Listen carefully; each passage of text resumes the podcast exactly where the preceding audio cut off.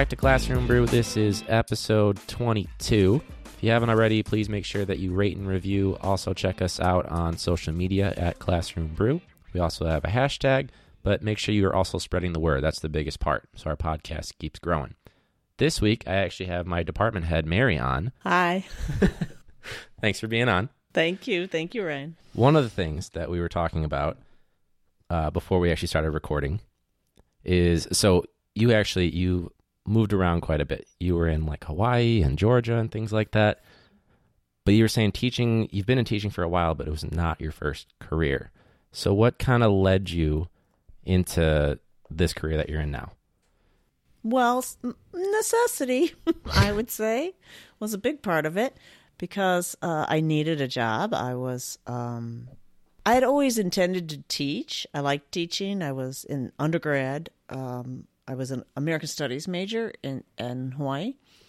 And uh, part of what we had to do, kind of as a junior and senior seminar, was lead freshman seminars. Okay. So we would uh, read novels and interpret them historically. So like a TA ship? Basically? Kind of like that. Okay. Yes. Yes. You left beautiful Hawaii. I know. For Chicago winters and traffic. No, no. And... I left beautiful Hawaii and went to Atlanta. Oh, that's that's right, Georgia, and then it because that I got a uh, scholarship at Emory and okay. um, out of Hawaii. I did come back to Chicago for about six months. I did a little delay, which was probably not a wise thing to do, because when I was applying for graduate schools, um, that limited my scholarship opportunities because I really just wanted to take some oh, time okay. off, and because um, I worked pretty hard when I was in Hawaii and like Ann Arbor wouldn't offer me money right away because I was going to come in for a half year. You don't want to go to Michigan anyway. I guess not. but, you know, it would have been kind of cool to go to Ann Arbor yeah, too. Yeah. Um, there were a couple other places that I applied for that uh, might have given me a graduate residency, but I didn't go. Anyway, so yeah, I'd done a little bit of teaching undergrad and liked it. When I went to uh, Atlanta, I did a number of graduate assistantships, and those usually involved teaching. Okay. One, I think, was um, research. I worked for uh, I worked for this woman. She was an English um, uh, professor working on her tenure, and uh, she had me doing a whole bunch of research for her. And she was a little crazy, I have to say. um, she did religious studies, women's lit, African American literature. Um, and, you know, I'm sure it was a tough road for her. I didn't understand the racial politics, of course, at all back then. This was in the early 80s. But, you know, she really had to try to carve out a space for herself. Sure. And her brand of scholarship wasn't necessarily recognized by Emory, which was kind of stodgy at the time. And certainly not in the Emory English department, which was pretty male dominated. So was the history. Anyway, um, I did I did a couple uh, assistantships. Liked teaching. Thought I was kind of a natural at it. And um, but then uh, my work while I was working on my dissertation, I started working because I had to um, provide for myself. Because when you're in graduate school, you get paid a stipend while you're in coursework. But then as soon as you're finished with coursework, um, the stipends dry up and then sure. you have to finish whatever you're working on. And it took me 10 years from start to finish to get the PhD. And so for six years, I was on my own, um, researching, going to archives, and working. Uh. And I worked part time for a while, waiting tables. Um, at this place right across the street from Emory campus called Everybody's Pizza. And anybody who listens to this and knows Atlanta would know Everybody's Pizza. It's now out of business, unfortunately. Oh. It's very sad. It was quite an institution in Atlanta. Um, I worked there probably for um, six years while I was in graduate school. That's right, because we were we were talking about how I could probably never be a server, and you were like, "But you got into teaching." So it probably there are a lot of skills now that I think about it. Absolutely. Well, the the uh, you know you talk up when you're a server. You're trying to get people to buy more things. Yeah. Um, you have to engage with your clients very much so. but it is it's different. I couldn't handle it. I would be like, "Oh my god, you don't need more fucking ketchup. Like, just, just stop complaining." I would forget their orders. I would be screwed. I loved waiting tables. I loved wait. I loved the challenge of having to do all that multitasking. I mean, you really have to be thinking about a lot of different things, and actually, that translates really well to teaching if you Yeah. think about it. Yeah, definitely does. All the ways that you have to respond, and when you teach, especially with kids like we teach, you have to be Johnny on the spot with uh, responses. You have to be able to adapt to whatever they're doing or not doing. Yeah. You have to be able to change your lesson plan there, right then, because it's not working and you need to move forward. Yeah. But I did do public history for quite a while. I National Park Service. Yeah, that's right. You were looking. You were you were mapping stuff too, right? For Yeah, yeah, we did a little bit of GIS. Um, first, I started working for the State Historic Preservation Office, and I did National Register compliance. Okay. Did that part time for probably three years or so. Worthwhile. Did you like it? I liked the people I worked with. It was a lot of Okay. paperwork. Uh, yeah, I didn't. sounds- I didn't get out in the field much f- in that position, and there were a lot of bureaucrats there. But I ended up working for this one woman. She was really great, and she was the one who helped me get my next full time job, which was with the uh, Georgia Department of Transportation, which is really weird when you think about it. That I I went there because they build roads, and their primary purpose was to pave Georgia with concrete or asphalt as Okay. much as they could.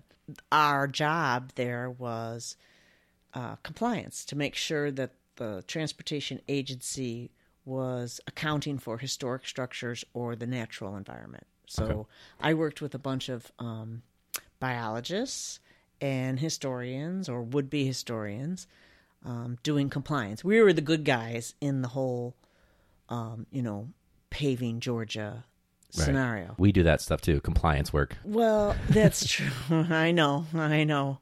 Uh, except ours is a moving target. Back Yeah. then, we knew, you know, we knew what the rules were this. Granted, we always had to convince the engineers to do the right thing, and this was a very male driven, engineering driven kind of culture. I was there for three years probably, and I liked it. Uh, I met some really great friends there, people who um, they were a lot of fun. We had a lot of fun at that job. Then I went from there to National Park Service, which was more in my ilk. That's what I wanted to do. And there I got to travel the Southeast. I went to tons of national parks. Uh, we did what was called the um, uh, oh Jesus, what was it called? The list of classified structures. So all these structures that were in the national parks that were historic or had to be maintained within the parks, we went out and determined whether they were National Register eligible, and then had to build backstory for them. What's the criteria for that then? Uh, there's a lot of there's a, a big book about it. Um, the National Register of Historic Places, which is run by the National Park Service, it has uh, criteria. It's been a long time since I've done that work, so I couldn't off the top of my head tell you. Although if I were to look at something, it would come right back. Sure.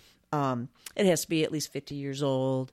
It has to be in some um, semblance of its original condition. It has to have a context. It has to have been important in some way, either connected to an individual or a um, some historical event. And so, in the parks, what we were discovering primarily was um, the built the structures built by the CCC um, that had not been documented at all, and there were tons of them: the roads, the bridges, the um, park facilities themselves, that kind of stuff. Um, Yeah. That was fun, and then and then uh, any of the wartime, Civil War, Revolutionary War. Those weren't documented, or they weren't.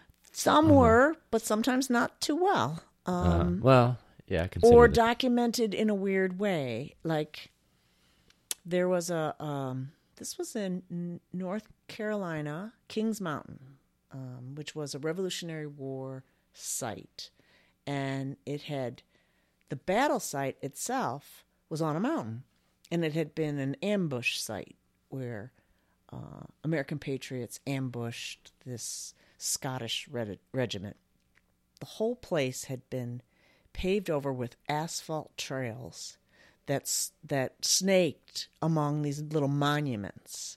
So the whole thing had been all these little monuments, and um, and then there was this this grave site, a supposed grave site of one of the uh, leaders of the British um, force that had died on the scene, and they'd buried him there. And it was and it was a, a cairn, a uh, stone mound. Well, that's your context then. Right, that's the context. And uh but then we had to document it in this memorialization kind of context. We had to create this context because more and more of the parks started to become memorials. Like if you go to any of the Civil War parks, the big ones like Gettysburg, for example, you've got the battlefield itself and all of the the vistas and the roads and the hedgerows and the fences, all that stuff has to be recreated. But then there's also all the memorialization that went on. Every regiment, every group that fought there erected a statue to the fallen. And so they're all over the place. Yeah. And uh So to make sense of it all. super interesting yeah but you have to you have to develop that context like what were these memorials about? What groups were they associated with?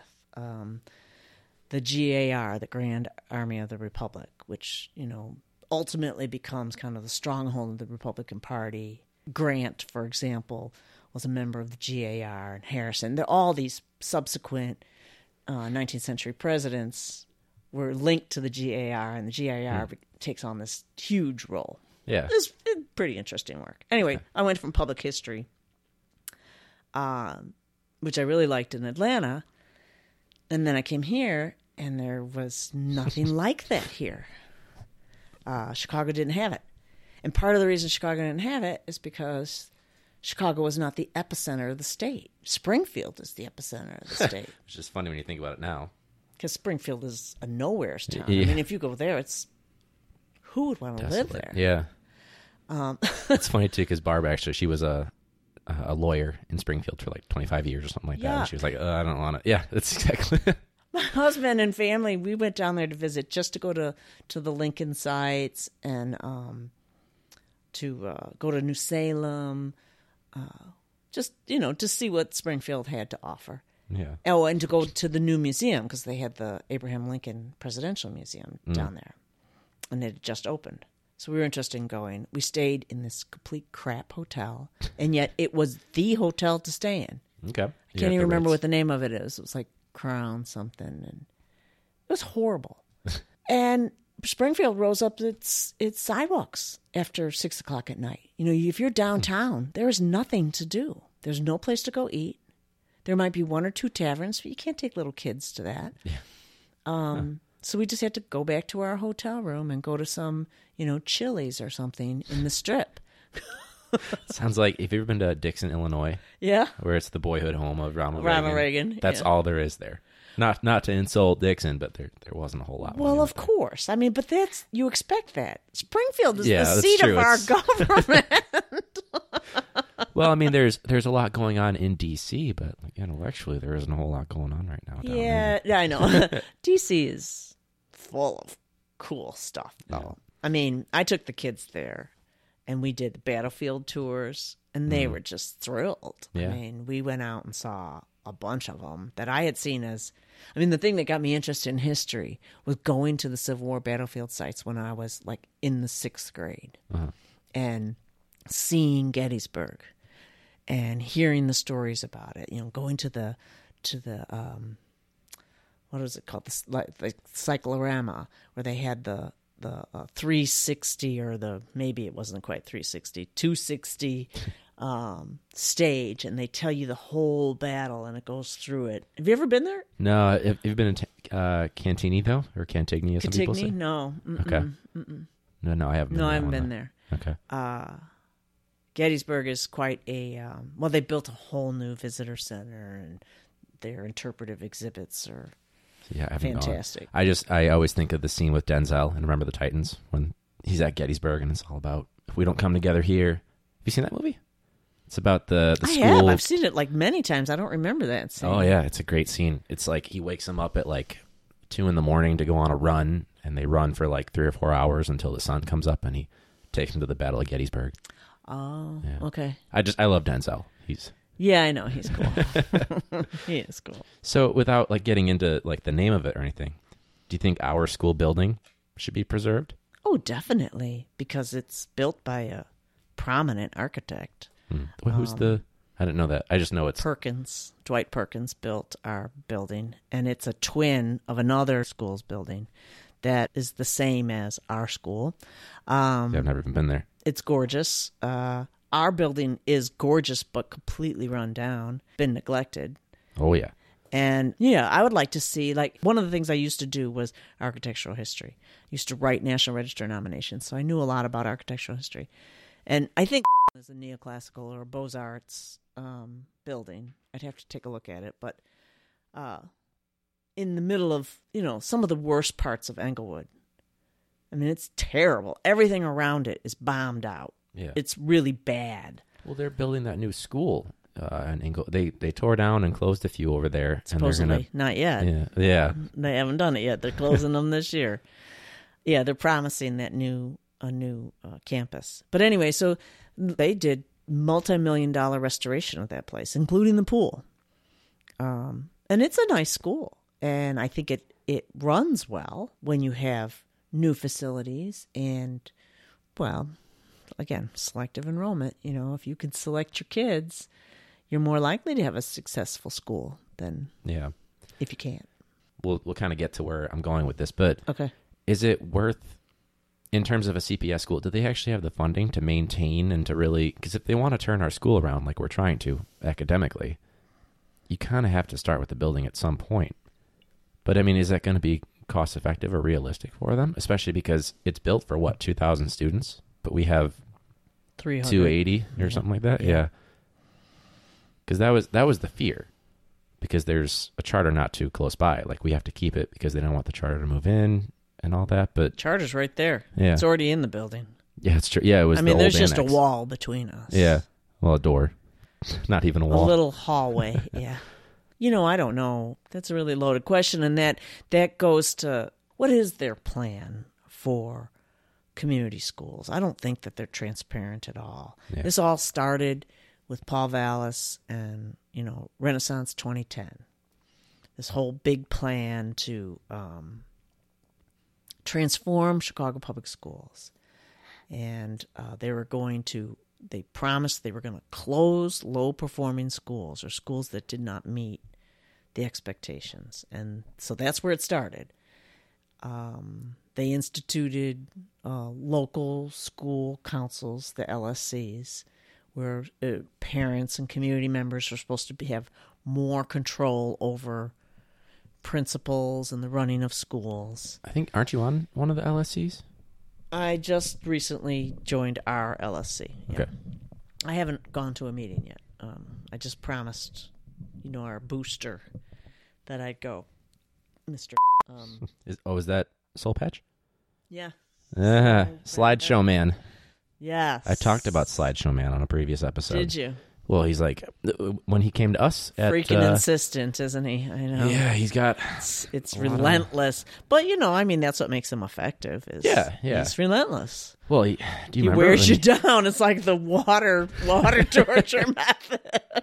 yeah, that's exactly right.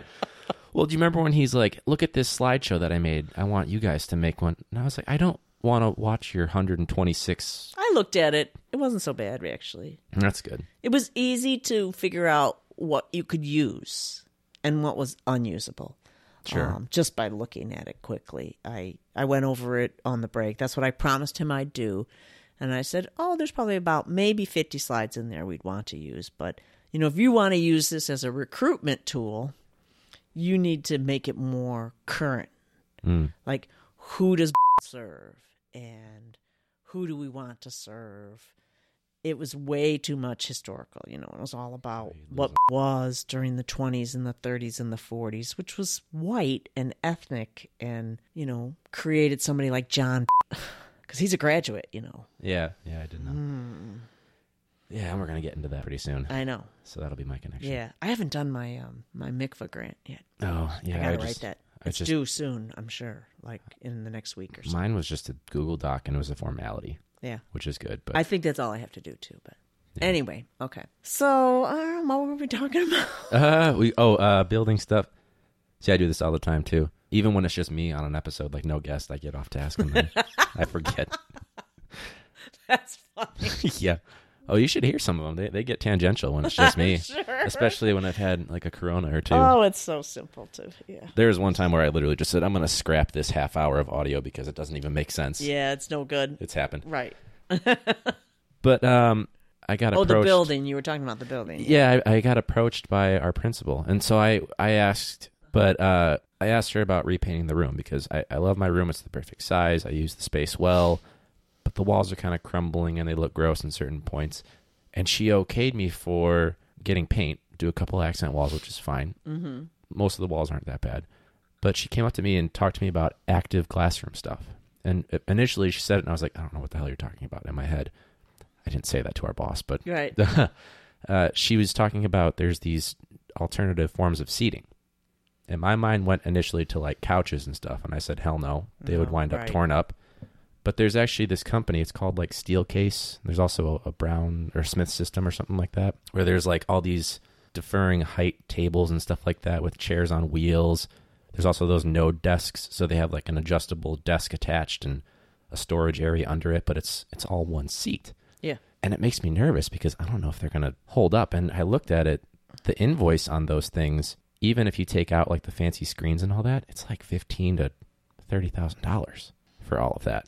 Have you asked her what her motive is behind this? What was she hoping to accomplish by instituting this? And I'm not even sure why she came to me as a first year teacher saying, "Hey, I want to do this in your room." well, except like, that you're more gonna be more flexible.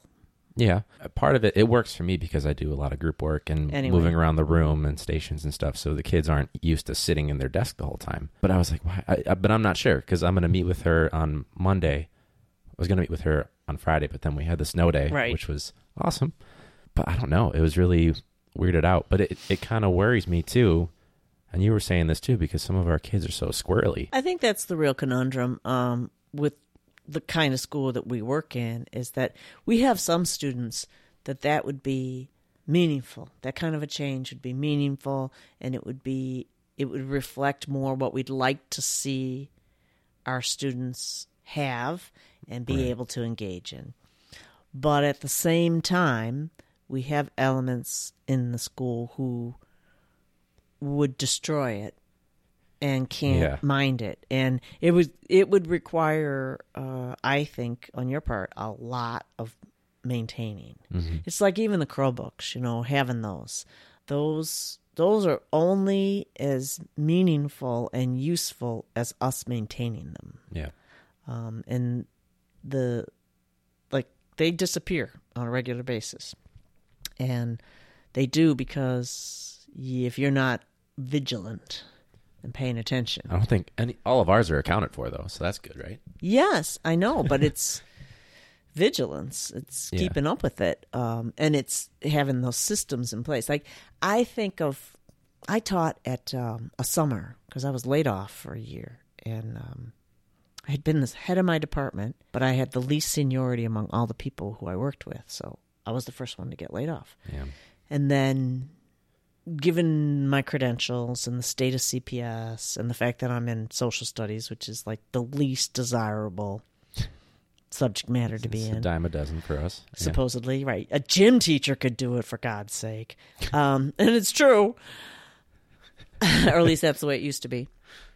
Um, I had trouble finding any kind of work. So Hmm. for a year, I was off and t- subbing and just doing different kinds of work. You subbed?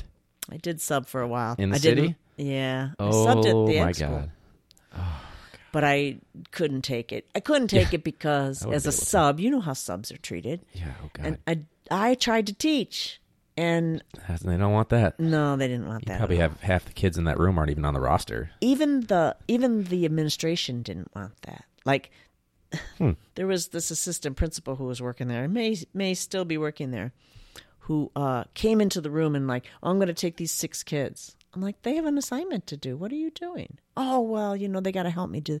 So the, We have, that, we have that now, by the way, with the student jobs. Absolutely. Yeah, right. The the the administration was of a mindset that a sub wasn't worth paying any attention to, and so I was like, "Ah, I got it. I can't do this anymore. Yeah. So I went and found other work. But in the summer, I worked at which was really eye opening to go out to the burbs, fairly affluent suburb, uh, but also increasingly racially diverse. Um, That's good. yes, yes, it is, and to see what it was like to teach uh, kids out there. It's a whole different ballgame. It was really different. Um, I mean, I tried a bunch of meth- different methods, like doing group work and having them, and they were kind of okay with it. I thought I, I expected them to be better, but in the long run, I had the standardized test that I had to give them at the end of the summer. Yep. So six weeks every day for a year long course, and it was honors. Um, and even though I used all these alternative methods, they still did fine. They still did fine on on the. Uh, but like if our students had been put in that environment with somebody they didn't know at all, um, with uh, a very alternative form of teaching, nothing would have happened. Yeah. And so I look at the furniture situation as a, a parallel universe to, you know, if they had somebody that they didn't know. I mean, I've been there. This is my fourth year. And whenever I teach somebody I haven't taught before, uh, particularly upperclassmen, um, I get the same kind of treatment I get when I first came, which was let me see what I can get away with and how hard can I work at that. You still get that from the kids that you've had all year too. They still try to push it. Yes. Yeah, usually about this time though, things are starting like I've noticed my freshman classes, um, my very worst freshman class. Uh, I lost my CTT. I don't have her anymore. Yeah. But all of a sudden, they're uh, starting to work. really? They're starting to work. Correlation or causation? Um, well, causation would be they got bad grades. That's true. It is that time of yeah, that's true. They got really bad grades. A lot of them, most of them got D's. There was maybe one A, maybe two A's among that group, and a lot, a lot of D's and several F's. Um, Yeah, I think I failed like 10, 11 kids. I think I only gave out seven or eight A's. in those last three weeks, I was doing nothing but reviewing work. Like, okay, Oh, here, okay. you know, I we'd have five days of classes. Three of them would be new material. Two would be reviewing and making stuff up. Sure. And they Wow, still that's- couldn't. That's really nice. I'm not that nice. But I teach freshmen, and the freshmen Yeah, are they they're gotta different. learn. They're really different. Yeah. Uh, no, I wasn't doing that with my older kids so much. They got a lot. They just less time. expected it. maybe, but they didn't get it. Um, They expected that rescue packet that they're still asking oh yeah, yeah, yeah. Well, I think we kind of we kind of stuck to our guns with that. for. Yeah, kind of. kind of. Anyway, um, I just I wonder about that. I I see what is possible in some environments, um, in terms of offering kids new and dynamic ways to learn, but uh, there has to be um, a really a, a strong consistency with it. You have to stick with it for a while, um, and it has to be. I think it has to be kind of documented. Don't just throw it in there and say, "Hey, let's do this and see what happens." I think it, it needs to be thought out and planned and That's You know. why do it. that's why I'm very curious to find out why'd she choose a first. I don't know if she knows I'm a first year, by the way. I feel like a lot of people don't realize that about me. But I'm very curious to see what was the motivation for for choosing me because she said in on my class like a handful of times. Did she see something that she was like, "Oh, this would be a good place to start"? Maybe because they are more active in your class because you do the stations and they are moving around more, so they don't need that fixed environment. Um, I also think, uh, although she came from a high school environment, you know, she was at Yeah. a lot of our administrators are elementary school and they want high schools to be like elementary schools and um, and so that part of that environment is to um, replicate kind of the learning centers, you know, that happen in an elementary school, um, particularly a literacy Yeah. environment. But I can tell you, in terms of social studies, our students don't learn much social studies at all. Yeah, it's entire like thematic units, and I still don't get them to remember half of the. It's all about the skill. Eh, Well, that's pretty much where our education system is gone. But Which honestly, and I I was thinking about it too because you talked about like in the suburbs and things like that. Teaching where we teach now, it's definitely made me a better teacher. oh, you'll be a much better teacher. Yeah, which excites me. But I was also thinking about it too. Like, sure, I kind of sometimes miss the students that were from where I student taught. Easier? well, because I could push them even further. Whereas True. now I'm trying to catch up my students, which both good, noble works to be doing. But I was thinking about when you said the standardized tests. At the end of the day, even if it wasn't for the SAT, I was still prepping all of those kids for the test that every single student in the district was making. And I was being compared with what's the word? The pro teachers, the veteran teachers that have been teaching this content for years. And if my numbers weren't up to snuff as a student teacher, that was frowned upon. That was that looked bad, especially if I was potentially looking to get work at that school, which I knew I wanted to be back in the city. One of the things that attracted me to the job when we were talking before I even got an interview, I think you might have looked at my resume Yeah. and then the previous principal sent it along to you. But I was like, I think I can actually get a lot of autonomy. And you do give me a lot of autonomy as my department head, Mm-hmm. where I can create the assessment, I can create the rubrics for it. Yeah, you do a good job. Thanks. You do. your your ideas and the way you lay things out seem really organized and uh, logical, and I like it. I'm excited by it. I almost wish I could have a timeline with. You ever see on the CTA where it, it lights up just a little red light for where you are? That's what I want, but I with have like a always timeline. wanted to put a timeline like on the top of my Yeah. uh, classroom, but it was just not having the time to. With my AP. I did that a little bit. We would create Yeah. timelines for the eras that we were, and then add the vocabulary to it. But I know my husband and I were talking about this last night about how ridiculous it is that doesn't have a standardized curriculum. Why don't they have? If what they want is this top-notch education for all kids, then why don't you have a standardized curriculum mm-hmm. that even if it's not exactly the same, you have even, you know, not modules that you could choose from. And you could choose to teach those things, but they're all there. All the resources are there. All the leveled readings are there. All the assessments that you want to see are there already. We kind of have that with civics, I guess. I do. Yeah. I do kind of like the freedom though with the U.S. because I create it from scratch, so I can do what I want to do. But I, it would be nice if there was something laid out that you could at least use as a a roadmap that you can stray from or not. Don't you always feel like you're having to create stuff out of thin air, though? Yeah, Why much. should you have to do that? pretty much that? every day. Why should you have to do that? sometimes I do enjoy it. Other times it is stressful. I mean, but I can always pull from like SHEG or something, and it aligns with where I want to go with it, with my scope and sequence. Do you find yourself having to um, design lessons and even modules or units geared on the kids that you have now, yes, absolutely. When their I think, skills and their abilities? When I think back, to, and sometimes it's as simple as, all right, I can only talk about the background for two or three minutes before I lose them.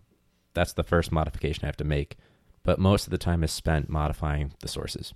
I'll spend hours. I'll just pull all the sources I want to do for a week, and then I spend hours modifying them and changing them. like when they tell us about the, uh, you know how we have this, uh, um, the perfect lesson where you're supposed to do the, um, give the objective and the purpose, and then provide this background, whatever the background information is supposed to be, and then you target whatever the skill is going to be for that day, and then you have, then you model it for them, then you all of you do it together, and then you have them do it on their own. Right? This is our perfect lesson blueprint. format. Um, you know, in reality, how often do you get to do that? Each day, you mean? Yeah. I'm trying to think. Even in a week, how often do you get to do that? Honestly, a pretty good amount, though. Do you?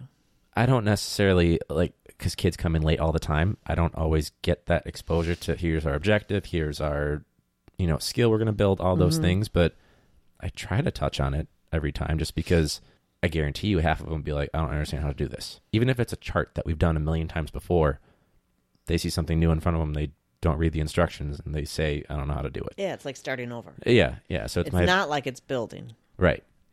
So it's it's my greatest way of trying to curb that. And then the students that they're just annoyed, like, oh, I already know what to do. They get the reinforcement, I guess. Yeah. I'm sure if the network were to drop in randomly, they're not going to catch me doing it every single day because you don't need to every single day. No, no, it's it's ridiculous. You'd waste time, but they want to see that. Well, I can't remember what it was. Was it, it? It was just recently some PD we had where we had that you know video we were watching. This might have been the one I got to skip because I was Oh. I was downtown for that other thing. No, no, no. This was um the social studies one that we just went to, the literacy one. Oh yeah, and they showed that one teacher that was just getting them to regurgitate stuff from the previous day. yes. Yeah, And I'm thinking, I wonder how many of our kids would be able to do that. I- well, I don't think Could, was. could you do that with your Oh, students? absolutely not. Me neither. I don't even know if that would be worthwhile though. Like a, a quick recap, sure, but she was. It was like what, fifteen minutes of recap, and then they started something new. And that was the expect expectation. Yeah, yeah. Well, I don't remember if it was for for that PD. My, I mean, my tactic is decide what skills I'm going to do, decide uh, what my method's going to be. Like, what what kind of background information am I going to have them look at and do, uh, and how much time am I going to spend on background versus the actual skill I want them learning, like which is probably document analysis, and then being able to use the document analysis in a writing piece Right. because those are always my skills. Um, but I find that because they have so little background information at all, I end up spending a week Trying to orient them. just getting them, yeah, uh, in a place where they are reasonably uh, comfortable when I say somebody's name that this person did these things, or when I say this is the scene, you know, here's it's World War II, and Hitler's risen to power, and what are some of the things that we're going to expect to happen or just expect to see? Yeah. I mean, it just they really don't know. It's almost if it's Even if we spend a week going over. it. yeah. I'll, I'll even have like a roadmap on there too of dates and key people. Like when I did my mobilization unit, and I had like World, Oh, on the materials War itself? versus World War Two. Okay, that's smart. I left it on one board the entire time, and there were still kids that were saying, "Oh, it's 1940, so that's World War One." I'm like, "No, look at the roadmap. That's been up there for almost a month now. That's the big advantage for me doing thematic units, is I don't have to worry about that causation necessarily because we'll spend a couple days in a decade, then move to the next decade. So it's it's kind of chronological, but it's not it's not the purpose of it. Like I don't talk about we haven't gotten to the Great Depression yet, but we've covered World War One and Two, just because it's not part of that unit. Have you asked uh, your students to reflect on broader questions from your units? At the end, usually we'll get there, but and how do they do? if they're if they were there for ninety percent of the days or more, they're fine. But half of my students are there three quarters of the time or less, so they miss certain things and they never came in to check up on it because I'm not going to spend a whole day reviewing three days worth for one student unless they come in outside of class. There's some education gurus that would say that that's not worthwhile to do. You know, don't Yeah. bother with that. They can just look that up and they can find that information. Uh, that it's all about the skills and it's only the skills that they need to know. And and yet that is goes completely opposite of what history is because history is about understanding context. Yeah, And quite honestly, even our even our civic stuff that we do, it's all about building about who has power, yeah. what is power, uh, how is it used. Sometimes I think that's all that we're doing every single day. It though. is, but because it's repetitive, Yeah, and it- it because you reinforces it. repeat those themes over and over and over again. I've been surprised. This last assessment, when I looked at the, the stuff that they wrote, Yeah. they were writing things that were drawing off of what we did at the beginning. Oh, good. They made those. That's good. They made those connections. yeah. Did they understand what we were doing right now? Mm, not so much, but Yeah. anyway, I think we've gotten off on a that. tangent a little bit. Um, No, that's fine though. That's what that's what my podcast is. that's what it all is. It's all about the tangents. Okay. No, I actually I remember I had a professor for it was German history. And his whole thing was he wanted us to break the mold of when you think Germany, stop thinking Hitler, Nazi Germany. right. He wanted us to think before then and the culture of it and things like that. And I remember I went in to go see him one of the rare times that I ever went to see a professor because I was one of those skittish college students in the hmm. beginning. But I remember he said something towards the end of the semester saying, Do I care if you remember who William the Wise was and Right. that source? I want you to get my main theme and the skills of analyzing it like a historian. And that was the first time I'd ever heard that because when I was in high school or even when I was in my freshman college classes, it was always think of the the storyline that we're covering, chronology. Right. which I liked too, actually, because my high school it was junior history, it was U.S. history. He was the first person that I I don't know what I'm sure other teachers had said it, but something clicked where he said, "Don't think of it as memorizing these dates. Think of it as a story." True. It's just weird how there's it didn't resonate with me before. It wasn't until he said that, and then it wasn't until Professor Penny said, "I care about the skill and the overall idea," which Well, we're eyes. teaching kids much deeper analytical skills than what we learned. Um, yeah, And you know, I'm I'm 20 years older than you, and what I learned was the memorization of dates Mm-hmm. and only the important things that happened. You know, and usually the only white powdered wig, his- men. the white powdered wig history. Yeah, exactly. Um, and so I didn't learn what analysis and history was till I got to graduate school. I mean, really, okay. I didn't Yeah, because even undergrad, I mean, I took American Studies, and we did we did some, we did do some um, social history because I looked at we looked at novels, and then we tried to interpret oh, like the events. What is this doing? Yes. As How is this a, a reflection document. of its time? Yeah, Yeah. we we, are, we viewed novels as documents, as historical documents, Yeah. which was I like that approach. I've done that. Too. it was really interesting. I did like that about it. Um, but then there was all the traditional history stuff too. I mean, I remember reading Bernard Bailyn, uh, "The Peopling of the Americas." I love when- Bernard Bailyn. I know, but at the time, I didn't like it too much. Well, because he was very classical, but he actually had these really modern ideas about. yes, his interpretation of history was very modern, Mm-hmm. um, and it was also uh, very cutting edge about who was important in the Americas. But at the time, I didn't understand it, and I don't think I had a very good history teacher. He's also a very alienating writer. He has. You have to sift through some of his convoluted He has the sentences. longest freaking sentences. yeah. Which is how I used to write when I was bullshitting in college. to write those long papers. like, oh, you need six pages? I got it. Don't worry. I'll have three big ideas and just skew it. yeah. I mean, I I I really started to appreciate reading history in graduate school because then I started to see that there wasn't just one version. Mhm.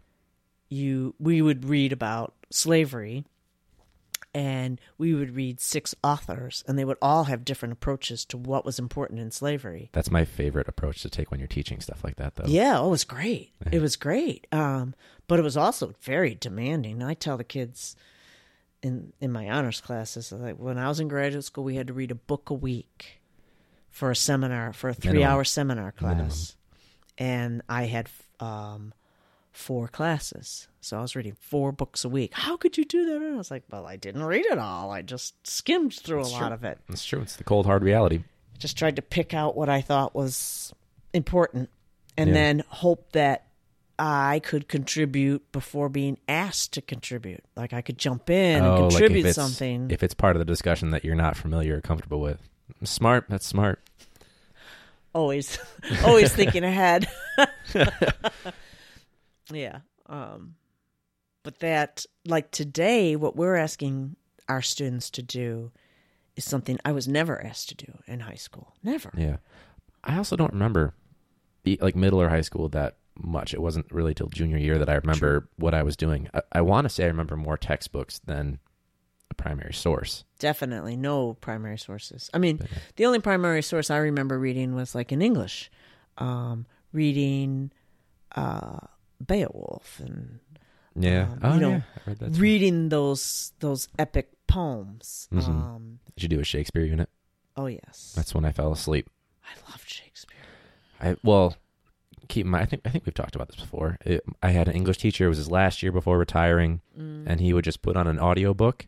This was a first period class, and I, it was during football season, so we were practicing till seven, eight o'clock at night, and then I had to do homework. Out like a light. Yeah. It was great. It was a great first period to have.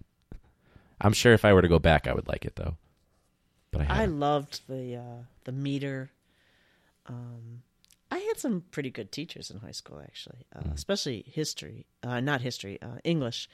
And uh, I took a speech class. I really liked that speech class. She would make us memorize um, poetry usually, but sometimes speeches, and then you'd have to perform it. oh oh Yeah, and you'd have to go up in front of the class, and they were short, like Blake's "Tiger, Tiger, Burning Bright." You know, we. Uh, I remember we all had to do it, and everybody had to get up and do their little version of it. also people could do different uh, performances of it. yes, depending on what everybody got up there and did a little different interpretation. Hmm. Um, Yeah, I thought it was really good. In fact, I'm trying to make my seniors do that now. I'm trying to make them. This is my this is my great uh, idea for my seniors to try to keep them involved at all. the class is just becoming more and more emaciated every day. Um, that I told them that I wanted them to pick a civil rights activist that they're interested in, to do research on it, and to make a presentation. And they're either going to present it to another class, Oh, you told me or they were going to present something uh, at the assembly. Oh, because yeah, they're right. That's, they're doing that this month. That's right. And um, and because there was this kid who used to, there was this kid in the life program, um, Ellie, who always used to get up there and give a Black History Month like a lecture, and he'd go up there and he'd have like probably almost five, ten minutes at the mic where he'd just be reading some tidbits about Black history. He was a really smart guy. Did it engage the other kids though? Kind of, yeah. Well, you know, everybody loved Ellie because he was so Sure. he was so out there and he was just optimistic and he was a great kid um, our students our students um, actually don't make fun of those kids at all They at the Christmas uh, assembly dancing with them and stuff when they Yeah. were doing. yeah they Cardi don't they're uh, That's nice. that's one of the things i love about our student body Yeah. is that they're generally very accepting sometimes too Right. accepting of the outliers right Yeah, when Yeah. you're talking uh, Somebody like, behavioral choices that yeah. they make. Yeah. Yeah, the, some of the choices they make is like that's not okay. You shouldn't, you know, you shouldn't be condoning that. What they're doing here is not good for everybody. But you are right though. There is that genuine acceptance, which is really, not, and it- they kind of have to because it's such a small population of students. But yeah, I do. I But then what becomes the norm is bad sometimes. yeah, for the other students that are on the other end where they know better and they try to Yep. Be create cool. a reputation. Yeah. Oh, I, within the first day or two, I got called a bitch by some student I didn't even have. Like, welcome. Yeah. Right. Yeah, it's good times. Um, Yeah. I didn't even have like a. Sometimes I'll, I'll get like a, a witty comeback or something like that. If like a student like playfully says something, at the time I just said why. That, that's all I had. I couldn't even think of anything at the time. yeah. Yeah. But yeah. Actually, I learned a new little phrase about that's awfully extra. Oh, nice. That's like you're doing too much. Now that's, That's awfully extra. extra. Katie likes to say that. She'll uh she'll say like on my to do list, the most or extra. That's what she likes to say. But that's in a more positive context, Yes. of course. Right. Right. Yeah. Yeah. well, um, and I won't say the name of the student, but like the third or fourth day of school, I'll just bleep it. Goes, who's gonna Oh. fuck the bitches up? And then he he does the two thumbs, and he goes, this guy. And I was like, take five in the hallway. Like, He's special. yeah, yeah, it's been a big back and forth, um, in terms of that stuff. He's, you know, he's evolving to the point where he's going to have to be placed someplace else. Yes, but there's for some reason there's some roadblock that I'm facing where they think they're doing him a favor by keeping him here, and he isn't learning a damn thing. He got a 26 percent in my class, and that was his best grade. Oh, that's not what it is. It's uh, uh, I don't think that's what it is. I think it's um, there's protocols they have to follow. Um, because his IEP says least restricted environment. They have to follow that. Well, actually, no, he doesn't. He doesn't have that. He only has a 504, and so that's the reason that they claim that they can keep him, which doesn't make any sense Oh. because if he, oh, you didn't want to know why that too is Well, because because of the family yeah, yeah, the parent doesn't want, and they aren't. They haven't really shown up. savvy enough to be Well, uh, distant. and they're also connected with people in the district. Oh, are they? Yeah, they. Uh, I'll bleep this out too, but uh, they have an in with.